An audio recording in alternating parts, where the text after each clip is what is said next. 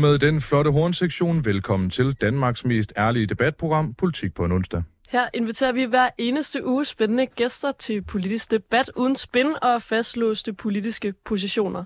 Og hvis du forventer neutrale værter, så er det altså det forkerte sted, du lytter med. Ja, for mit navn er Simon Fendinge, og jeg er landsformand for Liberal Alliances Ungdom. Ja, og jeg hedder Nicoline Prehn, og jeg er aktiv i Danmarks Socialdemokratiske Ungdom. Og den næste times tid, der kommer vi til at vende nogle af ugens absolut vigtigste politiske historier med nogle af ugens absolut vigtigste politiske og skarpeste gæster her i anden time. Skal vi diskutere, hvorvidt danskerne skal arbejde mere, det samme eller måske endda mindre efter både Kåre Dybvad og Mette Frederiksen har været ude med nogle, skal vi sige, stærke bemærkninger, som har delt vandene mere effektivt end, ja, selv Moses. Ja, og øh, til at debattere, hvorvidt vi skal arbejde mere eller mindre, der øh, har vi altså besøg af jer tre, Sandra Skalvi, uddannelses- og forskningsordfører for Liberal Alliance, Frederik Vad, ordblinde og trivselsordfører for Socialdemokratiet, og Mathias Hundebøl, debattør, har jeg skrevet som din titel. Jeg ved ikke, om der er noget andet. Øh, altså, jeg arbejder som journalist. Journalist. Du får frit valg på din titel. Hvad vil du gerne? Det er Kalif, Stormufti? Øh, stuntmand. Stuntmand? Ja, jeg har tre børn, så det er vel også en del af... og debattør Mathias Hundebøl er simpelthen, det er, er, er simpelthen med os i dag. Ja. Og i, i det her program, så hører vi jo altid lige øh, vores gæster, det er for ligesom at kombinere det her hard talk med øh, sådan en form for talkshow i Meyheim. Altid lige vores gæster, hvad der sådan har fyldt på deres politiske radar i den seneste tid. Så øh, det tænker jeg også, vi, vi lige kan starte med her. Vi kan jo starte hos dig, mm. Frederik. Hvad? Hvad Udover din meget lange arbejdstider og jeres krav til, at alle andre også skal arbejde helt vildt meget, har, har fyldt for dig? Jamen, hvis jeg ser en lille smule uh, træt ud og også er lidt sløset tøjet, så er det fordi, at, uh, at uh, jeg bruger meget tid på at planlægge en uh, krystalnat-markering, som er i København i morgen. Uh, fordi i morgen er det 85-året for krystalnatten, som jo var den her aktion i Nazi-Tyskland i 1938, hvor uh, en helvedes masse jødiske forretningsdrivende og jødiske boliger blev vandaliseret og udsat for herværk. Og det falder jo så sammen med den markering, jeg har hjulpet det jødiske samfund med at lave den, den falder jo så sammen med øh, den største eksplosion i antisemitisme i Danmark og Europa siden 40'erne. Øh, og derfor er, det, et, derfor er det en meget speciel tid. Øh, og jeg er meget øh, bekymret for øh, vores danske borgere med jødisk baggrund, for deres muligheder for at leve et frit og trygt liv. Det er blevet meget svært. Ja, fordi du, øh, du har også, Frederik, øh, delt nogle historier på Instagram, blandt andet af, af mennesker, øh, der er øh, jøder, mm. som bor i Danmark, øh, mm. som har oplevet antisemitisme. Kan du ikke måske prøve at fortælle lidt om, hvad det er for nogle oplevelser, de øh, deler, som du ligesom har, har delt videre? Jamen det, det startede med, jeg har i flere år kendt en ung jødisk fyr, øh, som har skiftet skole et par gange øh, på den københavnske Vestegn, fordi han har været udsat for chikane. Og da alt det her så eksploderede øh, på den øh, flere tusind kilometer væk i øh, Israel og Gaza, så, øh, så kunne jeg bare se nogle mønstre, han havde fortalt om vokse. Og så skrev jeg et Facebook-opslag og et Instagram-opslag om det, og så væltede det ind, og jeg har fået omkring 500 vidnesbyrd nu. Folk, der skriver vanvittige ting, man ikke burde tænke kunne ske i Danmark. Piger, der får klippet deres hår af i skolen. Øh, folk, der får dødstrusler hver eneste dag mennesker, der er nødt til at flytte deres børn flere gange, øh, skole, altså flytte skole flere gange, for så at havne på en katolsk privatskole, eller på Karolineskolen i København, som jo er en militær fæstning. Mm. Øhm, altså, alle mulige forskellige forfærdelige ting. Folk, der kommer øh, på deres arbejde og skal tage deres uh, kittel på, og så er der en Davidstjerne ridset ind i deres uh, skabslåg og sådan noget. Altså, mm. Og bare lige for at forstå det, så du siger, det er både noget, der ligesom har foregået længere tid i Danmark, men mm. det er så man har set en stigning i antisemitismen ovenpå den konflikt, der er i Israel-Palæstina. Ja, man kan se en, en gigantisk eksplosion i antisemitisme, og jeg ved, at det jødiske samfund i dag kommer med nogle tal, der viser, hvordan udviklingen har været fra den 7. oktober og så til, til, til nu. Øh, og det, der er jo det reelle spørgsmål, men som ingen politikere rigtig har nosserne til at svare på, undskyld mit sprog, det er, må der bo jøder i Danmark og Europa? Og hvis man har en holdning om, at det har en selvstændig værdi, at der bor jøder her, mm. så er vi nødt til at finde ud af, hvad vi gør. Altså, tag Malmø. For 20 år siden, der var der 1.300 jøder i den malmøske jødiske menighed. Nu er det tal under 400. Øh, snart er det jo 0, hvis mm. ikke vi gør noget. Altså, hvad, det, det, det, det er næsten et ledende spørgsmål. Øh, mm. Men hvad, hvad tænker du i Malmø, det korrelerer med? Ikke øh, det er bare en, en, en samling. Men he, selvfølgelig, men der har jo altid været, og det er der både i Sverige, Danmark og alle mulige andre steder, de sædvanlige nazister på, på højrefløjen. Men, men nu er der altså ved at opstå en, en uheldig alliance, vil jeg mene, mellem venstreekstreme typer og så øh, øh, dele af det muslimske miljø. Og det er, det er der, hvor den store antisemitisme stigning sker i øjeblikket. Okay, fordi helt kort, inden vi også lige skal høre mm. jer andre, hvad øh, I øh, har lagt mærke til politisk. Øh, altså nu sidder du jo i Folketinget, mm. Frederik. Hvad, hvad tænker du, man øh, politisk kan gøre for at komme den her antisemitisme til livs? For det første er der brug for en massiv oplysningsindsats, specielt fra politikerne til venstre for midten, fordi jøder er ikke særlig insta-venlige. Mm. Øh, det er ikke særlig cool. Altså jøder, det bliver associeret med konservatisme, højreorienterede synspunkter osv. Så, så der er brug for en oplysningskampagne. Der er rigtig mange venstreorienterede vælgere især, der ikke aner, hvad der foregår i samfundet omkring øh, danske jøder. Og så er vi nødt til, tror jeg, uddannelsesmæssigt, undervisningsmæssigt at kigge på det. Retspolitisk. Hvis man billiger terror, så skal vi retsforfølge det. Mm. Og så er der altså også en lille portion udlændingepolitik i det her. Jeg er ked af at sige det så kender man Socialdemokratiet igen. Og det, jeg vil ikke gøre min egen holdning klar, men jeg er fuldstændig enig. Uh, Sandra, hvad har fyldt for dig? Det kan både være på uddannelse, på forskning eller på, ja, faktisk alt politisk, du overhovedet har lyst til at snakke om. Jamen, jeg skulle til at sige, jeg kan nok ikke, øh, jeg kan nok ikke øh, slå i forhold til, øh, hvad det er, øh, Frederik har kæmpet for øh, her de sidste uger, som jeg i øvrigt synes, han gør. Øh, øh, ja, virkelig godt. Øh, jeg har fulgt med i dine øh, opslag både på Twitter, på Instagram, på Facebook, øh, og jeg synes, det er en, en vigtig kamp, du gør der her.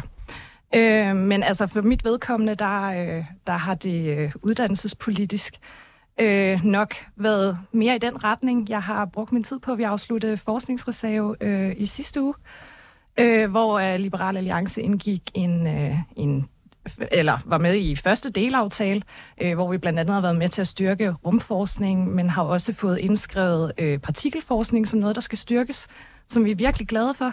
Derudover så øh, trådte vi ud af den anden delaftale øh, på baggrund af øh, Inge Lehmann-programmet.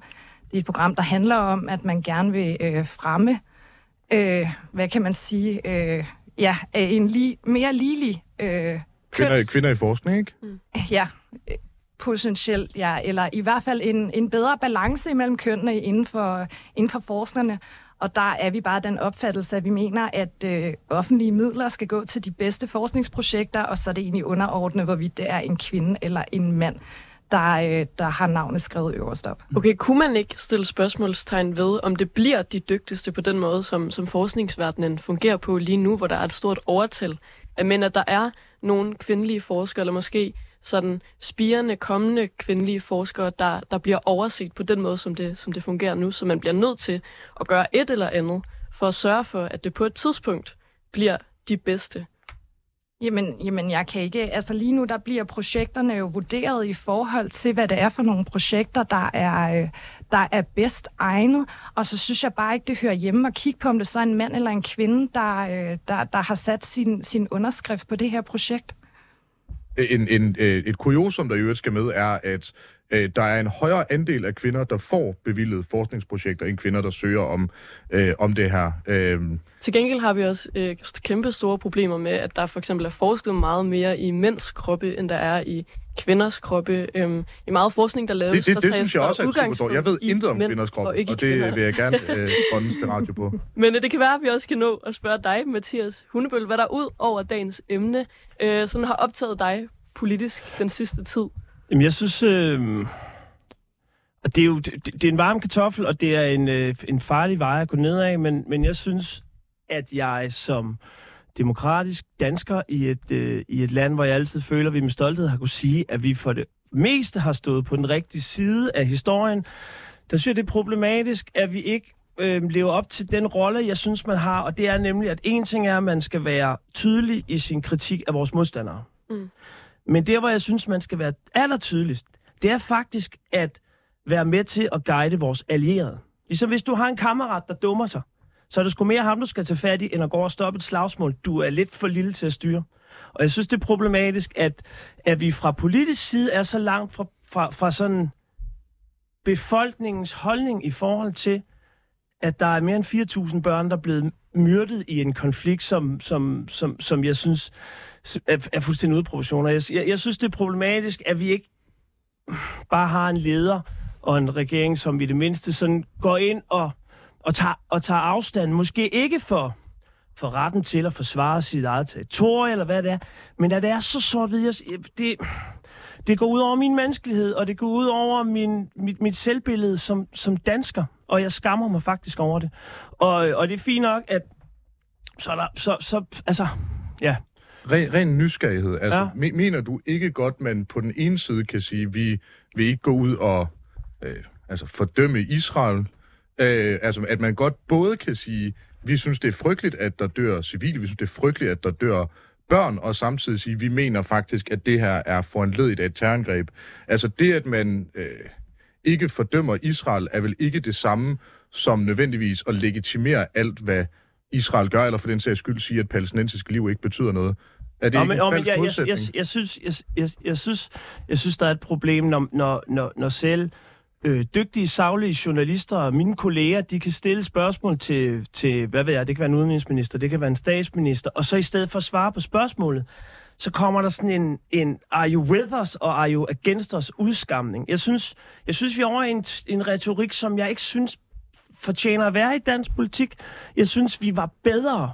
Jeg synes, vi var mere savlige, og, og jeg synes, jeg synes at at... Hvornår, altså, hvornår var altså, vi det? Hvis jeg, hvis jeg nu... Altså var det Anders Fogh-tiderne? Fordi dem drømmer jeg mig også altid tilbage til.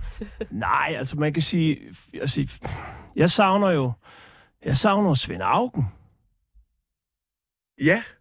altså, det var jo dengang en socialdemokrat, det var en humanist, ikke også? Altså, men, men prøv det er jo en helt anden diskussion, jeg kan også godt mærke, at, at jeg måske er i undertal, men, men jeg Ej, jeg bliver sige, lige nødt til at men, høre Frederik på den. Mm. Øh, der, der, er, der er et par anklager i dem her. Nogle af dem vil jeg i parentes mærke jo også gerne... man, man, man, man kan sige, det er jo ikke en anklage, at, at, at vi har jo alle sammen set videoen, hvor, øh, hvor vores statsminister bliver bare bliver bedt om at tage stilling til øh, øh, altså værdien af et palæstinensisk barnliv. Oh, jo, jo. Og så siger hun, hvor er du historieløs. Og, og, og, og det er bare sådan... Altså, det, er mere for, jeg, jeg kommer ikke til at underkende dig på, på, på det. Jeg er heller ikke helt tosset med Mette Frederiksen overhovedet. Det, jeg synes bare, at der, der bliver sagt trods alt ting om Socialdemokratiet, hvor, de, hvor Frederik i det her tilfælde som repræsentant for Socialdemokratiet heller lige må få lov til at at svare på, hvad hans egen holdning er til. Det kan selvfølgelig være, at han lægger sig fladt ned og siger, 100, 100. enig, jeg havde også mit eget parti, men det vil i så fald være en eller anden form for dansk radiohistorie. Der er, der er ikke noget med had her. Jeg er bare... Jeg synes, jeg synes at øh, politik i gamle dage, den politiske debat, det handler om nuancer, og vi er nået til sådan en kommunikationsform, hvor det er meget sort og hvidt. Men må jeg lige, inden ja. vi så lige hører øh, Frederik spørge dig, Mathias, øhm, fordi jeg tror, min oplevelse er, at der på begge sider af den her debat øh, mangler nuancer at også dem, der i hvert fald dele af de mennesker, der har været ude og gå i de her sådan optog med palæstinensiske flag, øhm, hvor der blandt andet er blevet råbt nogle ting om, Men... om jihad, øhm, og, og, og der er nogen, jeg siger overhovedet ikke, at det er alle, der er nogen, der har bakket op om Hamas. Jeg tror, jeg synes, at der på begge sider mangler nuancer. Selvfølgelig gør der det. Men, men, men, men altså, nu, nu, nu har jeg desværre ikke kunnet være med i nogle af de der øh, optog, der har været, som intet har haft med Hamas at gøre. Og det skal vi også passe på, fordi det er en meget nem ting som, mm. som, som politiker eller regering at sige, fordi man laver et optog, der kun handler om børn mm. og uskyldige. Og så kalder vi det, altså det minder lidt om, om, om den amerikanske angreb på Black Lives Matters-bevægelsen for to år siden. Det er stort set en til en i retorikken, hvor man kalder dem for en terroristbevægelse. Og det er jo ikke, vi har jo ikke vi har jo ikke 100.000 vis af Hamas-støttere i København. Det skal vi jo ikke bilde os ind. Nej, vi har nok ikke 100.000 vis, men vi har i hvert fald 100 vis. Det, det, det, det, det tror jeg, at de kommende retssager vil men, vise. Men, men jeg tror, i forhold, hvis, bare lige for at svare på det, du siger, altså, jeg synes, det, det, der, det, der gør det her svært, det er kritikken mod statsministeren. Den begyndte den dag, de der 1.400 jøder blev dræbt i den største massakre på, på, på, dans, eller på jøder siden 2. verdenskrig. Det, det, det, som alle henviser til, det er sådan to ting. Det ene er det opslag, hun lavede på dagen, altså mens angrebet var i gang. Altså det var i gang. Folk blev jo dræbt indtil mandag. Der lavede hun et opslag. Og i det kommentarspor, der startede beskyldningerne om ensidighed. Og så det andet, folk kritiserer, det var ude for den israelske ambassade, og det er så to dage efter angrebet. Så siger hun så, altså hvor, hvor børn jo blev, blev brændt levende, folk blev skudt i deres senge, altså de, man gik bare ind og skød dem, der sagde hun så, vi bliver nødt til lige, ligesom i alle andre terrorangreb, lige at have et break på nogle dage. Hvis, hvis Mette Frederiksen havde gået ud og sagt Men i dag, jeg bakker Israel op i alting, hvis hun havde sagt det i dag med alle de børn, der er blevet slået ihjel, Ja, ja. så mener jeg, der havde været en, en, en, Men en nu god så, nu så jeg, der var, der var spørgerunde i Folketingssalen. Jeg Mm. ved ikke, om det var i går eller Ja, det var i går. Ja. Og, og, og der synes jeg, der fik hun også muligheden for måske at sige det rigtigt og gøre det alligevel ikke. Men det sagde hun da. Hun sagde da, at det er helt forfærdeligt, det der sker, at- at krigens lov skal åh, overholdes. men, men, men, men, men Israel, vi står stadigvæk 100% bag Israels re- ret. Altså, vi havde også, nu så jeg i, i øh, God Aften Live i går eller forgårs, hvor der er et interview, hvor der bliver sagt, øh, ligesom stedet fast, jamen ifølge FN-konventionens regler, jamen så må man ikke øh, sk- skyde på, øh, på hverken civile eller gisler. Men vi har lige konstateret, jamen pa- palæstinense grundbefolkning, de er i virkeligheden Hamas' gisler i den her situation, og alligevel så bomber vi hospitaler osv. osv. Hvis du spørger Læger Uden Grænser, hvis du spørger Red Barn, hvis du spørger alle de, hvad hedder det, øh, NGO'er i verden, der arbejder for medmenneskelighed og menneskerettigheder, så er der råbt vagt i gevær, og, og, og jeg synes, vi, vi behøver ikke at bryde med Israel. Vi kan godt sige, venner, det er ikke i orden det her. Vi kan ikke stå bag jer i det her. Jeg synes, der er lidt for meget Instagram øh, øh, øh, show over det. Jamen, fordi, det- fordi jeg, jeg, jeg er nødt til at sige Men meget... hvad mener du med Instagram-show? Jamen det jeg bare Det mener... er jo ikke et Instagram-show, at man ser et dødt barn. Det er ikke et Instagram-show. Og, og her der benytter jeg øh, det, nogen vil kalde den stærkes ret, og jeg vil bare vælge at sige... Altså, Og I ligger også nummer to i Superligaen lige nu, AGF, gør ikke det? Ja, vi ligger, vi ligger nummer 6, men vi ligger... Gi, giv os et halvt år, så spiller vi Champions League. Og med de mundre ord oven på en ophedet debat, så øh, skal, vi, øh, skal vi faktisk rigtig på arbejde, både i direkte og overført betydning, for nu skal vi til dagens emne.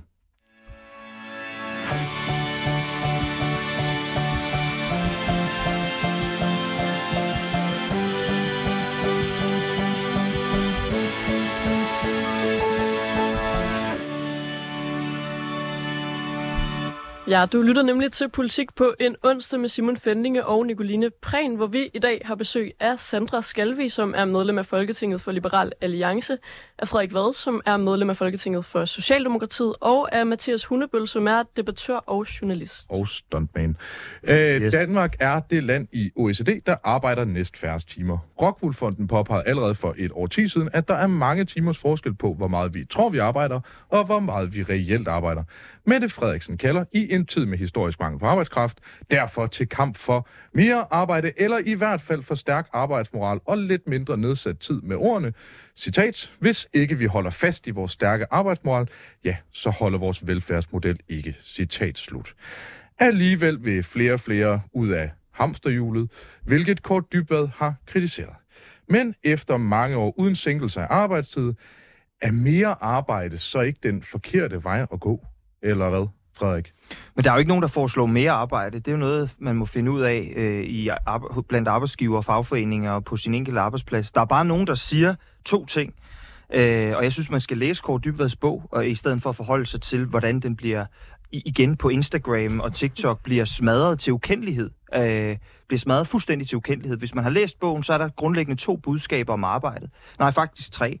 Det ene er, at øh, vi har ikke nogen råstoffer i undergrunden. Vi har faktisk, altså vi er jo et land uden høje bjerge, som Michael Falk han sang. Det vi har, det har været vores arbejdsmoral, øh, og den protestantiske arbejdsetik, og den, der så er kommet ind via velfærdsstaten. Det er sådan arbejdsmoralen. Det andet budskab, det er, Undskyld, du siger, at velfærdsstaten har skabt Nej, arbejdsmarked. nej, der har, der har været en protestantisk arbejdsetik. Yes. Det er ligesom den, han trækker på, og så siger han, velfærdsstaten har, har gjort, at den også har kunnet, hvad skal man sige, forløse sig, fordi kvinderne kom ud på arbejdsmarkedet i 60'erne og så videre. Mm. Det er den ene pointe. Den anden pointe er, at øh, mennesker, unge, og det dokumenterer han, har godt af at arbejde i forhold til det karakteropbyggende. Øh, man lærer at strukturere sit øh, liv, man lærer, og, øh, man lærer en masse ting, som mange måske ikke lærer på skolebænken. Og det tredje, han siger, som er helt banalt, det er, hvis, øh, hvis der kommer et meget, meget... Altså, hvis vi kun glorificerer dem, der går ned i tid, og dem, som fravælger arbejdet, og det ender med at blive en trend i vores samfund, så får vi bare et problem med at fastholde en samfundsmodel, der tager sig af de svageste. Men, men eksempelvis, hvis folk nu vælger at gå på nedsat tid for at bruge tiden med deres børn, bare for at tage et eksempel, får vi så ikke også et mindre behov for den her velfærdsmodel? Altså, vil det, hvis det nu viser sig, at min forlod er ender med at få en 6-7 børn, jeg tror, hun vil blive overrasket, men lad os nu bare sige, at det skete. Øh, altså, hun vælger at sige, nu vil jeg gerne gå derhjemme og passe vores børn. Men alt lige, der er 37, 40, måske 50 timer om ugen, der ryger fra arbejdsmarkedet. Men til gengæld så passer hun børnene hjemme. Altså, er det ikke et fair trade-off, og er det ikke... Der er ikke noget, der tyder på det, det der vil komme til at ske. Altså det vi kan se, det er, jeg talte med en borgmester fra en, en rimelig, øh, en af de kommuner på Fyn, som er blevet sådan lidt hipstagtig, hvor der er rigtig mange københavnske børnefamilier, der flytter til, så realiserer de deres øh, store fede øh, friværdi i København, og så får de et hus der. Og han sagde noget, der var interessant, det er mange af dem, der flytter hertil, sagde han, øh, det er, de arbejder halvt så meget, det vil sige betaler halvt så meget skat, og det er jo helt fair, siger han, men de har dobbelt så høje forventninger til, hvad mine velfærdsinstitutioner skal kunne levere. Og jeg har det sådan lidt, folk må gøre med, med deres liv, hvad fanden de vil.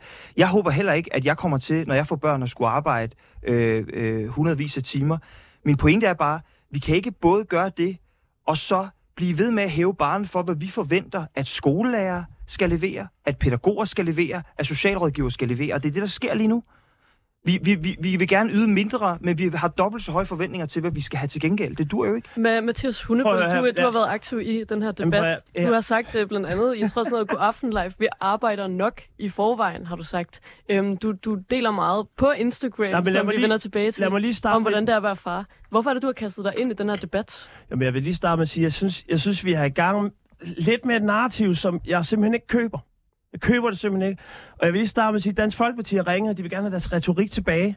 Den her pegen fingeren og mobning og kalde navne, som om hipster er en farlig folkebevægelse, der er ved at ødelægge den sunde, hvad hedder det, del af Fyn. Altså, har jeg ikke sagt. Jo, du, jo, du lige stået og, og kaldt dem for hipsterkommuner med københavner, der flytter ud. Altså, den det, det, du, du, du tager fat og følger op på men, den... Men, men, på, nej, nej, nej, nej, nej, på den mobning, som Kåre han tydeligt bruger en hel bog på. De her ting, det er det, jeg prøver at lære mine børn ikke at gøre i børnehaven at pege enkeltindivider ud og gøre dem til et skræmmebillede for men, et helt men, Mathias, det handler vel netop ikke om enkeltindivider. Det, det handler vel om, at vores, vi alle sammen skal bidrage, så vores den, velfærds... Den her snak om, at vi stiller større og større krav til velfærdsstaten, mm. det passer simpelthen ikke. Altså, øh, grundkvaliteten øh, i en vuggestue i dag er langt under, hvad den var for 30 år siden, fordi nummeringerne... Kvalitet og forventninger er to forskellige ting.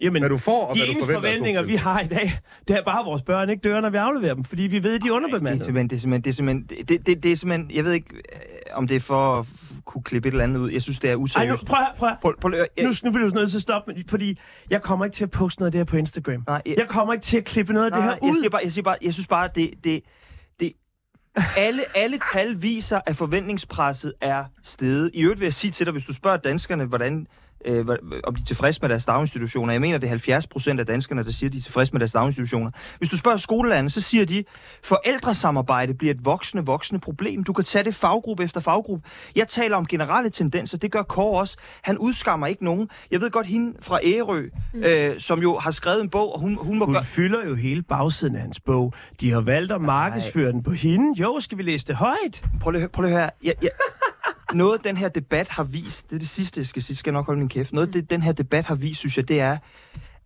at rigtig mange mennesker, som er moderne autoriteter, altså som er større kultur, bevægelsesfolk, end politikere er, fordi de har et stort reach på sociale medier eller andre steder, de bliver ved med at insistere på deres underdog-position. Hun siger også, hende fra Ærø, hun siger, jeg er jo bare en ganske almindelig borger. Hvor har det sagt, nej, du er debattør. Du, der er mange, der følger dig. Der er mange, der lytter til, hvad du siger. Det er du den autoritet, jamen, den autoritet, ja selvfølgelig, den autoritet betyder... Vi er alle autoriteter. Jamen, det betyder jo, at man skal kunne have en debat, uden at sige, at man udskammer nogen. Stiller man sig op på scenen og gerne vil vejlede folk, så må man deltage i den offentlige debat på lige fod med politikere. Altså. Nu skal vi have dig, øh, Sandra Skalvi fra Liberal Alliance på banen. Ja. Hvor placerer du dig i uh, den her debat? Jeg er faktisk meget uforstående over for den debat, vi står og har her. Altså på den ene side, så har vi nogen, der mener, at vi skal arbejde mindre. På den anden side jeg har mener, vi... Jeg, jeg har aldrig sagt, at vi skal arbejde mindre. Det har aldrig nogensinde sagt. Men op, lidt på den anden side, så har vi nogen, der i hvert fald, øh, hvad kan man sige, hævder, at der er et behov for, at der er nogen, der arbejder noget mere. Øh, jeg har det sådan lidt, jamen, jeg synes, mennesker skal have lov til at indrette deres liv, som, øh, som de har lyst til. Øh, og derfor, øh, derfor øh, mener jeg, at det er lidt en fjollet debat, at vi skal have, hvorvidt vi skal arbejde mere eller mindre. Men Sandra, er det ikke Altså, hvis vi kigger sådan helt øh, rimeligt på det, fordi nu øh, kan der godt komme nogle øh, karikaturer af folks positioner her. Er det ikke fair nok at sige, at vi mangler sygeplejersker? Vi, altså, folk er under øh, massivt pres flere steder i vores velfærdssektor, og sige, at hvis det her ikke skal krakelere fuldstændig med flere sygeplejersker, der eksempelvis går på deltid, så bliver vi nødt til ikke bare at få de der 1000 sygeplejersker, med det hun lovede, men rent faktisk også, at folk stopper med at gå så meget ned i tid, for det kan ikke lade sig gøre. Hvis der ikke er folk til at lave det arbejde, så med mindre, at det skal være robotter og plejere død, så, så, så, så falder velfærdssektorerne fra hinanden, i hvert fald nogle ret essentielle ting. Men, eller hvad? men altså, vores, vores velfærdssamfund er jo til for vores borgere, og det er jo ikke borgerne, der er til for velfærdssamfundet. Men, men Sandra, så bare lige for at forstå det, du siger. Er det, at du vil godt være med til at gå på kompromis med, at vores velfærdsstat den ændrer sig, at vi kan forvente mindre af velfærdsstaten, hvis så vi arbejder mindre? Jeg synes, vi skal kigge på, om vi kan indrette den anderledes, end den er i dag. Altså lige nu, der ser vi også rigtig mange offentlige ansatte, blandt andet på sygehusene, der går ned med stress. Altså, så jeg kan ikke forstå, at vi bliver ved med at snakke om, at vi skal bevare det her system. Men, men lad os i stedet kigge på, hvordan kan vi gøre det endnu bedre, end det er i dag, og også få det tilrettet til den udvikling, der har været i vores samfund. Mathias, du markerer. Altså, jeg har arbejdet øh, solen sort, siden jeg var 15 år gammel, øh, mens jeg studerede, mens jeg dit og dat og du. Jeg går ikke ind fra, for at man generelt skal arbejde mindre. Jeg går ind for, at vi har et fleksibelt arbejdsmarked. Nu står jeg i en situation, hvor jeg har tre børn, og jeg øh, er nødt til at lytte til min mavefornemmelse som forældre, men også at rådføre mig med, med dem, jeg stoler på. Jeg er ude af en familie, hvor alle er enten skolelærer eller pædagoger, eller skoleleder, eller og så videre. Og man kan sige, den virkelighed, jeg ser ned i daginstitutionerne, som også for i øh, år blev bakket op af et åbent brev, fra, som blev underskrevet 2.500 danske psykologer, som var et nødråb om, at, at trivselen i de danske øh, daginstitutioner slash skoler var så dårlig nu, at de ville ka- kategorisere den som skadelig. Det vil sige, at vi har en kæmpe vil, altså et kæmpe opbakning fra, man kan sige, fagfolk, som vi normalt ville lytte til, hvis det var en coronaepidemi, eller hvad det nu var. Der elsker vi fagfolkene. Men lige det her, så får vi bare at vide, at vi er nogle dogne forældre. Det var sådan, nej, prøv at, altså, for det første har jeg lavet tre kommende skattebetalere. Jeg knokler røven ud af bukserne. Jeg håber, jeg håber du kalder For- dem noget andet i privatlivet. Nej, det kalder jeg dem. Kalder dem. Jeg kalder dem skat, men jeg mener skattebetaler. Kommende skattebetaler. Nogle af dem, man kan sige, jeg har bare været nødt til at sige, okay, mig og min kone har været nødt til at indrette os sådan, at vores yngste i hvert fald ikke skulle starte, når han var 11 måneder. Fordi i forvejen er vi det land i hele Europa, hvor børn bliver afleveret tidligst i deres liv, og er der i længst tid. Altså, det er sådan en statistik, vi kan komme udenom. Vi er det land i verden, der bruger mindst tid sammen med vores børn. Og det synes jeg er sindssygt. Og jeg har, altså, jeg har tidligere på nogle studierejser og sådan noget, for eksempel besøgt nogle, sådan nogle øh, mønsterbyer i Portugal, man har fremhævet, fordi der skabte de sådan nogle områder, hvor man er god til at lave sko. Det, de sørgede for på skofabrikken, det var at lave den bedste daginstitution, som kunne passe arbejdernes børn, mens far og mor var på arbejde. Problemet er bare, at, at den ramme, der er brug for, for at man skal stå med tre småbørn, mm. og stadigvæk arbejde øh, fuldtid, og måske have en time til og fra arbejde. Fordi det er skide dyrt at bo tæt på sit arbejde i mange dele af Danmark. Kommer ind på, hvor man arbejder. Det ved jeg ikke, nu sagde jeg også bare, i mange dele af Danmark, hvis vi kigger på antallet af indbyggere. Ah, okay, yes. Øh, det er vi nødt til at tage udgangspunkt. Vi er 5 millioner mennesker. Ja, ja, jamen, der er primært et sted, ikke? Så, så altså, det jeg har gjort, det er bare at sige, prøv høre, for det første har vi valgt at flytte i hus med mine svigerforældre, så de kan hjælpe. Og så arbejder jeg en dag mindre om ugen, og det gør min kone også. Og det er vi nødsaget til nu, men vi drømmer det om, når vi kan komme tilbage og ikke gå et løntrin ned, men, men, men fortsætte den karriere, vi havde gang i. Vi har bare valgt at, at tage et skridt ned, og så måske give pladsen til nogle andre, der ikke har tre børn lige nu. Mm. Men Mathias, bliver det så ikke på en eller anden måde lidt sådan en, en spiral uden ende, fordi man aldrig kommer til at kunne lave daginstitutioner eksempelvis, der er gode nok, hvis man ikke Jo, men øh, man kan har sige, vi har haft, vi har haft en verdens, vi, vi har på mange måder verdens bedste samfund stadigvæk, men hvis vi går ind og kigger på for eksempel nummeringsstatistikken sat op imod antallet af timer i daginstitutionerne, så har vi jo, så er de krydset hinanden på et tidspunkt, og nu er det sgu ikke, som det bør være, og jeg du kan også gå ned og spørge gennemsnitspædagogen. De er sgu triste over deres arbejder ved at gå ned med, med, med stress, mange af dem.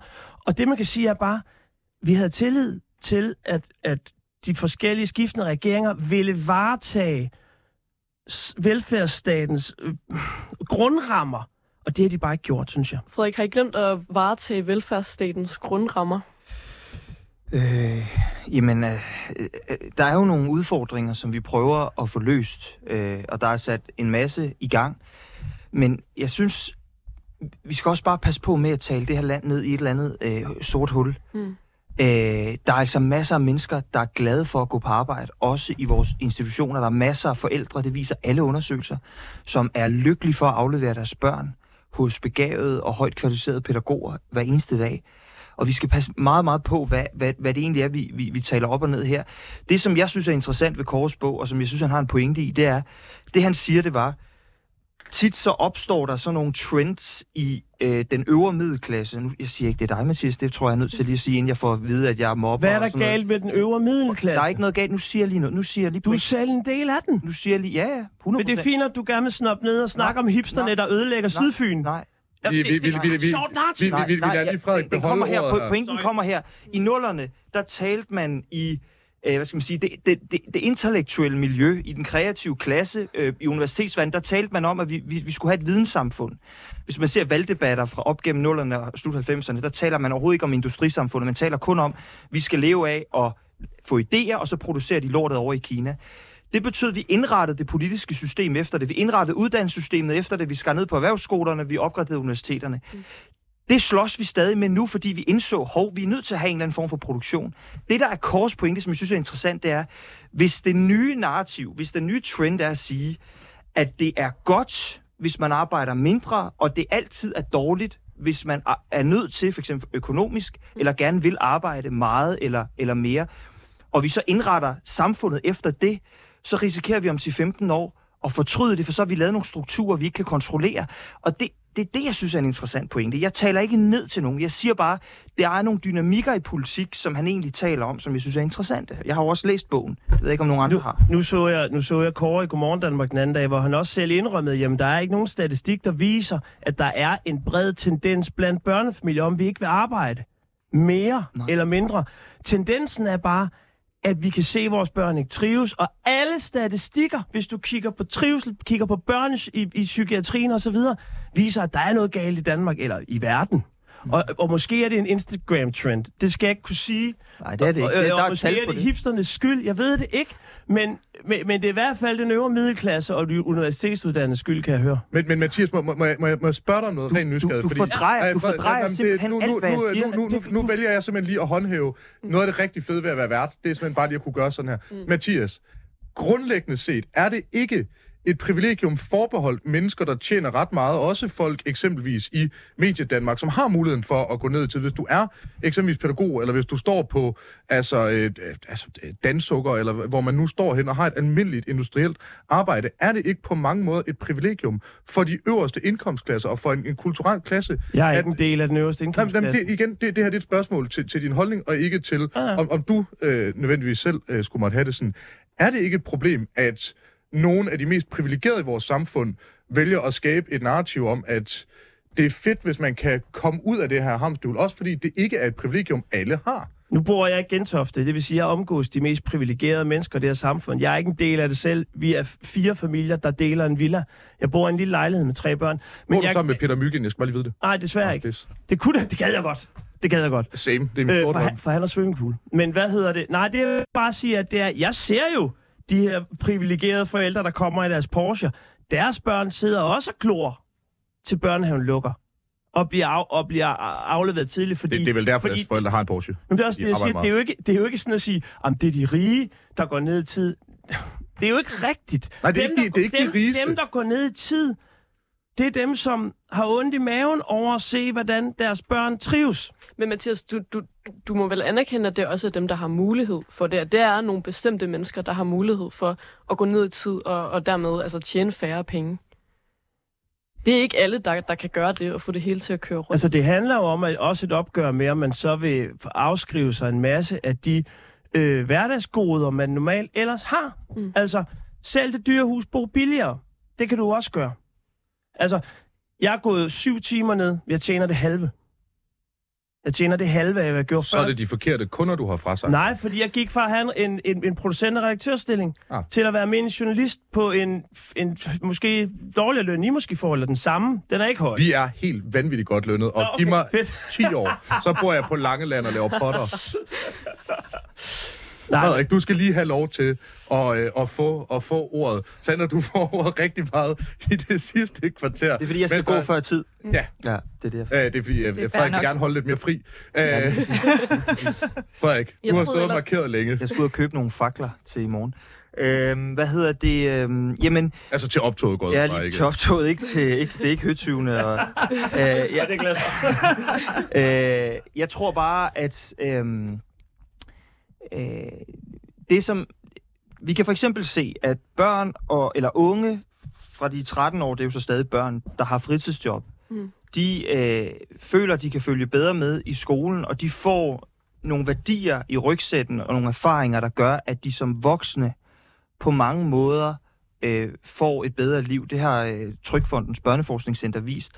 Og det er bare et lille eksempel på en pointe, som jeg synes er ret interessant om, hvad arbejdet gør ved os. Det handler jo ikke kun om at øh, knokle røven ud af bukserne for at få mad til sine børn.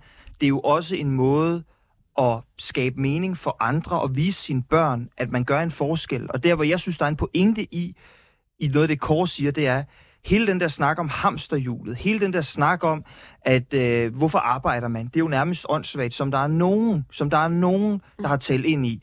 Og især nogen af dem, som øh, Øh, selv går hjemme og som øh, eksponerer den her livsstil. Øh, måske er det også på tide, der lige kommer et korrektiv til det. Nogen, der siger, hey, du behøver sgu ikke altid, du behøver ikke altid smadre dig selv over, at du henter dit barn sent, hvis du ved, du gør en forskel for dig selv, for din familie, og måske også for dit samfund. For det kan også inspirere dit barn. Det er sådan set bare det, der er pointen, og det synes jeg er en, en fin nok øh, pointe. Øh, og jeg synes, den pointe er forsvundet lidt i meget af den retorik, der er derude. Og, og der er kommet nogle shitstorm, som jeg ærligt talt ikke rigtig forstår substansen i. Det må jeg indrømme. Altså, det, det virker, kan være, der er mig, der er noget galt med der. Det virker faktisk til, at det, I er allermest uenige om, det er netop retorikken, måden man, man taler om det, og arbejder mere eller mindre på. Jeg, jeg tror bare, det vi kan se for eksempel, det er, at, at alle, rigtig, rigtig mange trends i samfundet, de starter jo fra toppen. Vi kigger alle sammen, sådan var det også i gamle dage. Øh, de rigeste, det de rigeste kun kunne få sommerhus, der vil arbejderklassen også gerne have et sommerhus. Mm. Det vi kan se nu i toppen, det er, at der er kommet den her trend, især i USA, men også lidt i Europa og i Danmark med, så pensionerer man sig selv som 50-årig, fordi man har knoklet 20 år osv. Og hvis noget det siver ned i det politiske system, og, og siger, nu skal vi lave systemet om, de får en børnehaverne til fordel for, at man kan få pengene direkte ind på sin konto, så man kan gå hjemme med dem. Hvis det er sådan nogle systemer, vi får, så er det de svageste, der vil betale prisen. Det er sådan set bare det, der er min pointe. Ja, men, men, defund børnehaverne er endnu federe end defund the police. Det er, er det... et, et underset segment at gå efter. Men er det i virkeligheden derfor, man har valgt hovedsageligt at give skattelettelser til de rigeste, for at sørge for, at de bliver på arbejdsmarkedet og ikke går på deltid på Ærø? Det var en vidighed. Oh. ja, det, det ved jeg ikke. Det kan godt være. ja, det, det, det er vildt, den tension, det skabte i, i studiet i, øh, i, i Policy Jamming Session. Nu er vi også på vej øh, til at ramme klokken 11.45. Frederik, du skal ud og købe fakler ja, til optoget. det er rigtigt. Og, øh, og held og lykke i aften. Og, øh, du er velkommen, Mathias. Du er velkommen både i morgen og i aften. Jeg, jeg kan desværre ikke i morgen, fordi jeg er på Ærø. Tusind tak, fordi du var, du var med, Frederik. Og til, til I to andre, nu øh, går vi så videre til sidste segment, som handler om, hvad er alternativerne, hvis vi også skal have noget velfærd i fremtiden.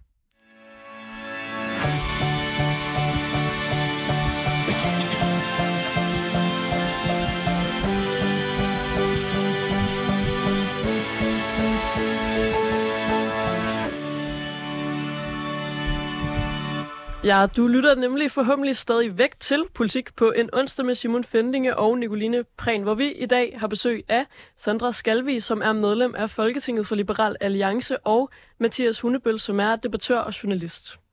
Ja, og stuntbane. Og stuntbane, ja. den skal lige med. Vi mangler historisk meget arbejdskraft. Forslag om mere udenlandsk arbejdskraft, SOSU-centre på Filippinerne, senere folkepension og meget andet har været på bordet. Men hvis vi skal sikre, at der er nok hænder på arbejdsmarkedet, så skal vi vælge en af formentlig mange super upopulære løsninger. Eller hvad, Sandra? Hvad skal vi gøre for at sikre, at folk de rent faktisk kommer ud og arbejder, så vi kan få betalt noget skat og holde hjulene kørende? Jamen altså, man kan sige, at vi er i hvert fald villige til at gå ind og kigge på, hvordan vi kan øge arbejdsudbuddet, og vi har også virkelig mange gode forslag på, hvordan, øh, hvordan en, en løsning kunne se ud. Øh, vi har lavet en virkelig god øh, 2035-plan, så hvis regeringen mangler inspiration til, hvordan vi kan øge arbejdsudbuddet, Kan du ikke lige øh, komme med nogle øh, konkrete forslag her? det kan tro, jeg kan. Øh, og som Simon egentlig var inde på, så er det jo ikke nogle populære løsninger, men et af de forslag, vi har, det er at halvere dagpengeperioden blandt andet øh, fra de to år, der er på nuværende tidspunkt, ned til et år. Derudover så er vi også villige til blandt andet øh, i forbindelse med de kommende SU-forhandlinger at se på, om udover at afskaffe det 6. SU-år, om vi så ikke også skal gøre øh, kandidatuddannelserne lånebaseret, som også vil være med til at øge arbejdsudbuddet. Fordi de studerende så kommer ud på arbejdsmarkedet. Man kan sige, at der er måske nogen, der, der vælger øh, ikke at tage en kandidatuddannelse øh, af, af den baggrund. Derudover så er vi egentlig også villige til at se på, om man skal hvad kan man sige, se mere i forhold til et, øh, et, et øget bachelor-arbejdsmarked. Vi mener ikke, det er nødvendigvis alle, der skal ud og have en kandidat i forhold til det, erhvervslivet egentlig efterspørger. Mathias Hundebøl, nu er du jo ikke politiker, men du Nej. Blander dig tit i den politiske, politiske debat, så derfor tænker jeg også godt, at vi kan spørge dig. Altså, øh, nu hører vi nogle, nogle forslag her fra Sandra og Liberal Alliance til ligesom at sikre vores velfærdsstat i fremtiden. Øhm, du synes ikke, der er behov for, at vi skal arbejde mere. Du siger, at vi arbejder nok. Er der nogle steder, hvor du ser, Ja, altså det, at vi kan tænker, gøre noget? jeg tror ikke, at løsningen er, at individet i gennemsnit skal arbejde mere. Og jeg vil også sige, jeg synes, det er en underlig diskurs at påstå, at, at, at der er en tendens i Danmark til, at vi grundlæggende ikke gider at arbejde og lave noget. Og man kan sige, nu bliver der fremhævet meget øh, f- en særlig familie, der Vi er det land i. OECD, der arbejder næst mindst, vil jeg bare lige. Nå, men vi er jo stadigvæk ikke nummer chok.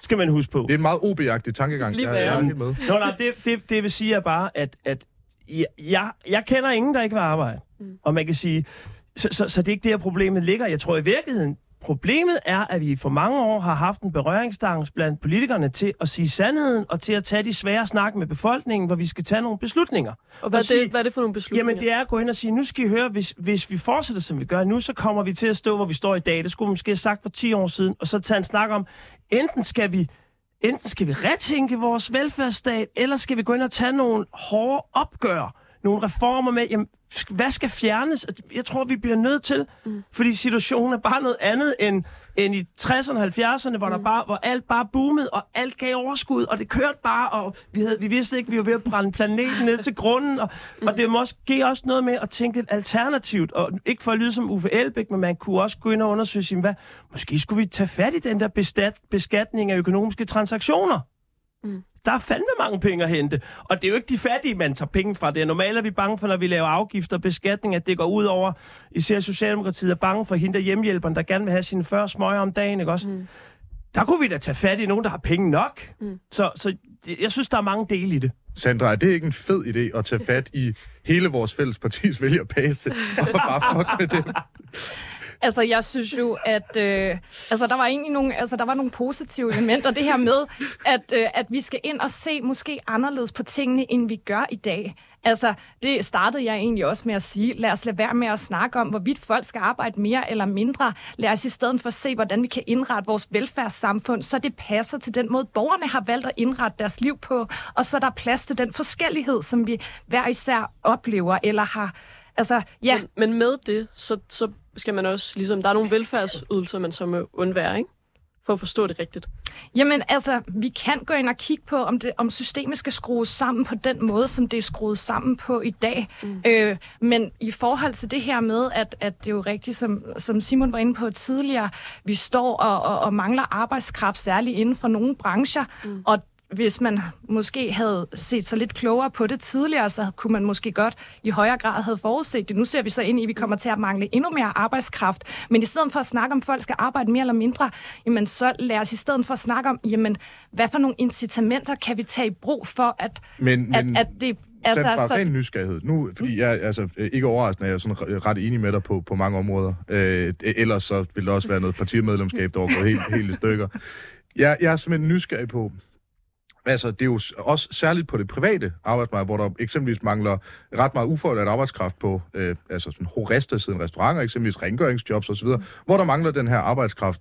Hvor står Liberale Alliance på mere udenlandsk arbejdskraft? Jamen altså, jeg er da positiv. Bring it on.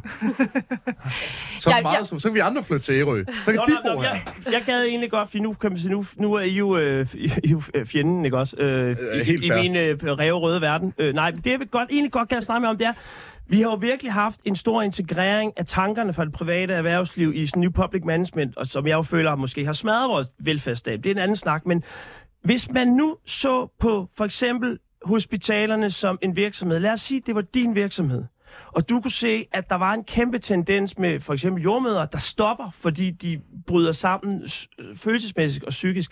Sygeplejersker, der er nødt til at gå på halvtid, fordi de er ved at dø af stress alle sammen. Mm. Så vil man jo gå ind og tænke, jeg bliver nødt til at kigge på mit produktionsled her. Hvad fanden er der galt? Mm. Fordi jeg har ikke nogen fabrik, hvis alle siger op. Mm. Og i stedet for at gøre det i samfundet, så går vi ud og siger, hvad fanden bilder jeg ind? Gå ned på halvtid. Altså, det, det er i hvert fald sådan, jeg lidt ser det, at, at så sparker vi på dem, der faktisk melder vagt i gevær og siger, jeg tror, jeg bliver nødt til at, at, at give mine børn lidt kortere dage i vuggestuen. Og så skal man udskamme sig kaldes hipster.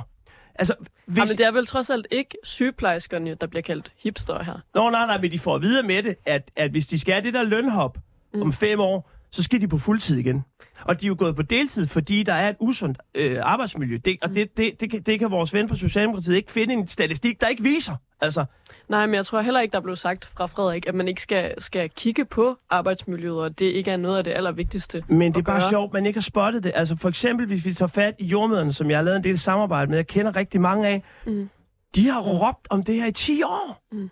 De siger, at der er børn hvert år, der dør på de danske fødegang på grund af underbemanding. Og det er sådan, og, og, og der er bare stadigvæk ikke lavet nogen tiltag. Men Og hvad så- ser du så, hvad ser du løsningerne er? Fordi vi har jo haft forskellige skiftende regeringer, og det er ligesom ikke rigtig Jamen, blevet løst. Altså ja. er det højere løn? Er det, er det flere mennesker? Er det ligesom det vigtigste? Men jeg tror, problemet er jo, at, at der er jo ikke de ansatte, vi skal bruge. Så der, der er jo noget, som der blev snakket om tidligere med vores uddannelsessystem, hvor der måske har været, vi har for, for langsomt til at lave en omlægning. Altså, mm. nu er jeg jo bare øh, uvidende småbørnsfar. Mm.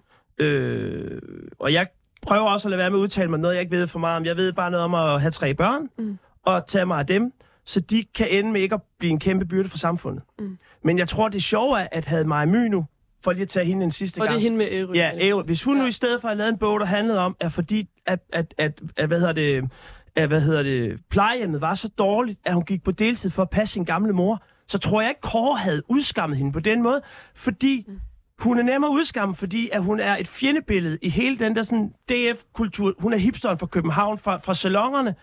Havde det været... Ja. Jo, jo. Jeg tror også, jeg synes, udskamme er et Det er da hårdt ord. Det, udskamme. der bliver sagt, er vel, at... hende skylden Men, for men Mathias, det der bliver sagt, samfundets der er vel problemer. ikke nogen, der giver hende skylden. Der er nogen, der siger, at hvis det her det er en tendens, der breder sig meget, at så får vi et problem med at finansiere Men, vores men, men Kåre sad selv i Godmorgen for fire dage siden og sagde, der er ingen tendens. Der er ikke nogen statistisk tendens. Så han har bare valgt at fremhæve en ret kendt person og sige, det, hvis vi gør som hende, så er vores samfund slut. Det er sådan, jeg i hvert fald opfatter det. Se, du nikker også lidt til det.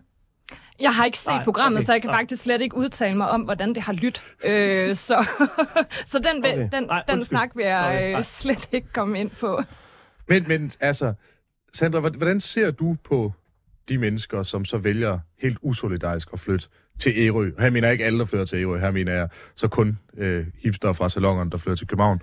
Altså, skal de, skal de have... Altså, er det ikke et problem, hvis for mange mennesker gør det? Fa- falder lortet ikke sammen? Jamen, ved du hvad, hvis, hvis, der er en, altså, hvis der er flere, der har lyst til at flytte til Ærø, jamen ved du hvad, så vil jeg faktisk ikke, øh, ikke blande mig i det, men jeg tror, der er en Nu er jeg ikke ejendomsmælder, jeg kan ikke anbefale det. Frygteligt sted, frygteligt sted. Men, men, men, Billig, billig øh, grundskyld og sådan noget. Det er rigtigt. Og så nogle, nogle gange, når der er billig undskyld, så skal man spørge sig selv, kan jeg vide hvorfor? Øh, undskyld, Sandra.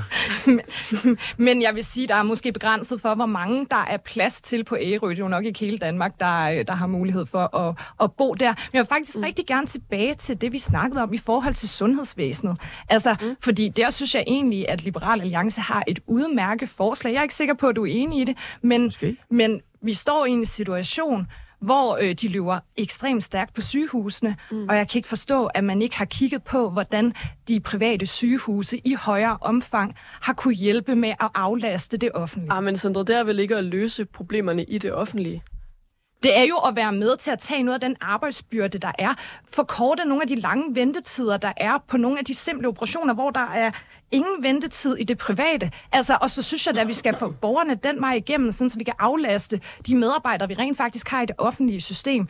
Det vil være en løsning, i hvert fald her og nu. Der vil jeg i hvert fald stemme ind og sige, at jeg synes, det er den, den helt forkerte vej at gå. Du er markeret, Mathias. Nå, vil du være med nu... på at prioritere de, øh, de private nå, sygehuse? Nå, men jeg tænkte, nej, nej, det vil jeg overhovedet ikke. Men, men, men nu læste jeg i går en øh, opgørelse over, hvad det er, der sådan ligesom er steget inden for hospitalsvæsenet de senere år, og, og bare sådan inden for det sidste år, der er jo kommet en stigning på over en milliard i, i, i hvad hedder det, medicintilskud til netop, altså et, hvad hedder det, præparat, som, som hovedsageligt var lavet til sukkersyge, men folk bruger det til slankemiddel osv. Så måske er det, skal vi gå ind og kigge på, hvad er det, der har fjernet pengene fra, fra de læger, som for eksempel skal øh, øh, lave et røntgenbillede på min mors øh, hånd, hun har halvandet år til, hun kan få tid.